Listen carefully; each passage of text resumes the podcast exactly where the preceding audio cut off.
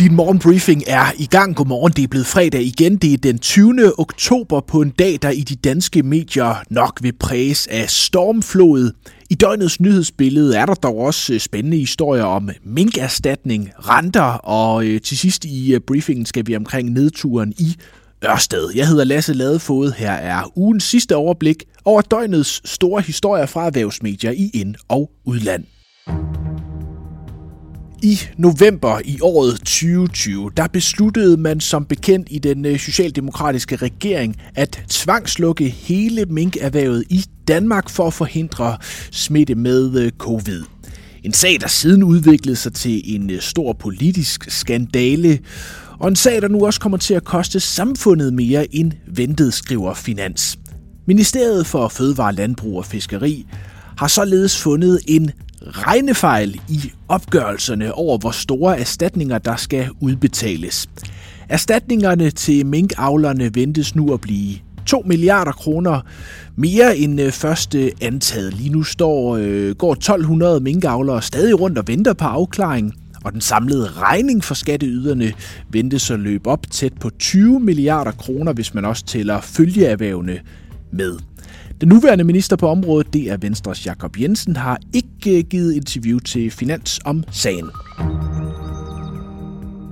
Vi skal til børsens forside. Regnskabssæsonen er skudt i gang for bankerne i Danmark, og torsdag galt det Nordea. Den skandinaviske storbank tjener gode penge. Nordeas indtægter steg i kvartalet med 19 procent til lige knap 22 milliarder kroner. De højere renter skæber godt i kassen på den traditionelle bankforretning.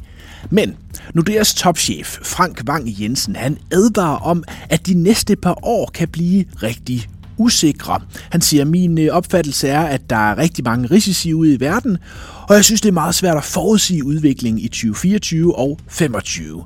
Jeg tror, man skal være rigtig forsigtig med at forvente, at økonomierne også i Norden vil få en blød landing, siger Nordeas øh, topchef til børsen. Han mener jo at vi i Norden skal være ydmyge i forhold til, hvor afhængige vi er af omverdenen, hvis der skulle komme en nedtur på vores markeder. På kort sigt, der venter Nordea-bossen dog en øh, stærk afslutning på 2023. Hos Berlingske der fortsætter man dækningen af det, der i iværksætterkredse kendes som skatten fra helvede lagerbeskatningen af aktier. Den betyder, at mange oplever, at de skal betale skat af en aktiegevinst, de ikke har realiseret, altså de har ikke fået pengene i hånden. Og siden er aktien så faldet, så personerne risikerer personlig konkurs. Det er for eksempel sket for IT-konsulent Claus Petersen fra øh, selskabet Unity. Han skylder nu 3 millioner kroner i skat for aktier, der kun er 1,5 millioner kroner værd, fordi Unitys aktie er faldet så meget siden, at øh, skatten blev afregnet. Regeringen er lige nu på vej med en ny iværksætterstrategi, om lagerskatten er en del af den, vides ikke, det skriver Berlingske.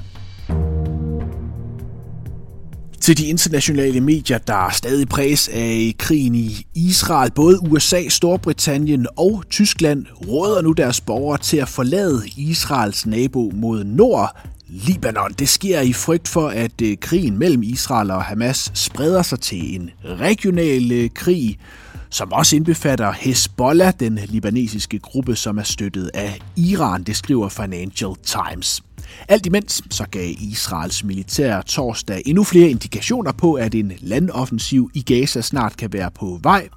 Og ifølge de amerikanske myndigheder skød man sent i aftes tre raketter ned, der var på vej fra Yemen til Israel. Chefen for den amerikanske centralbank, Jerome Powell, han holdt torsdag aften dansk tid en meget imødeset tale i øh, New York i The Economic Club.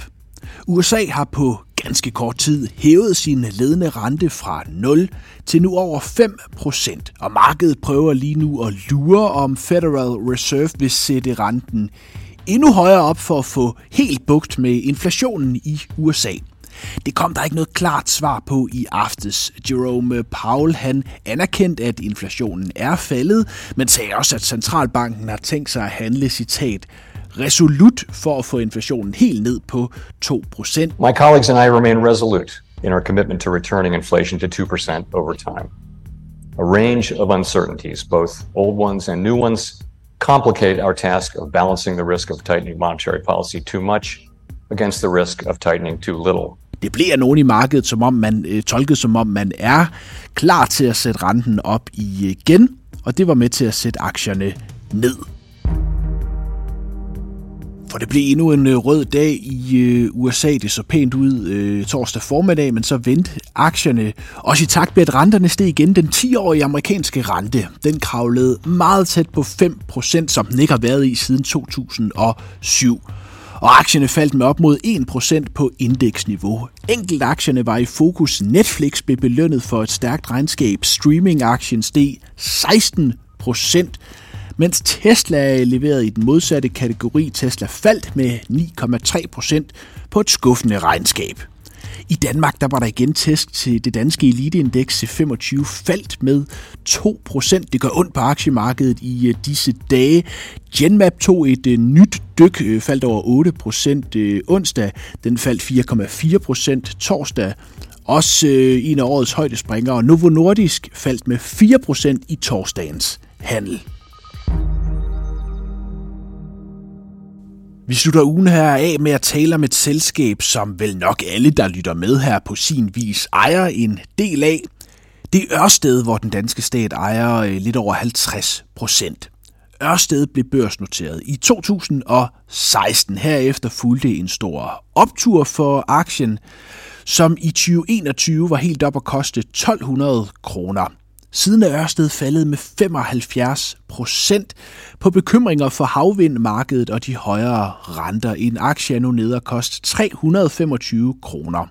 Men hvad i verden er der sket, og hvor galt kan det egentlig gå for Ørsted? Det kan du blive klogere på i den nye udgave af Børsens Investor Podcast. Vi kommer ind, hvor investor Ole Søberg giver sin vurdering af, hvor langt Ørsted-aktien potentielt skal ned.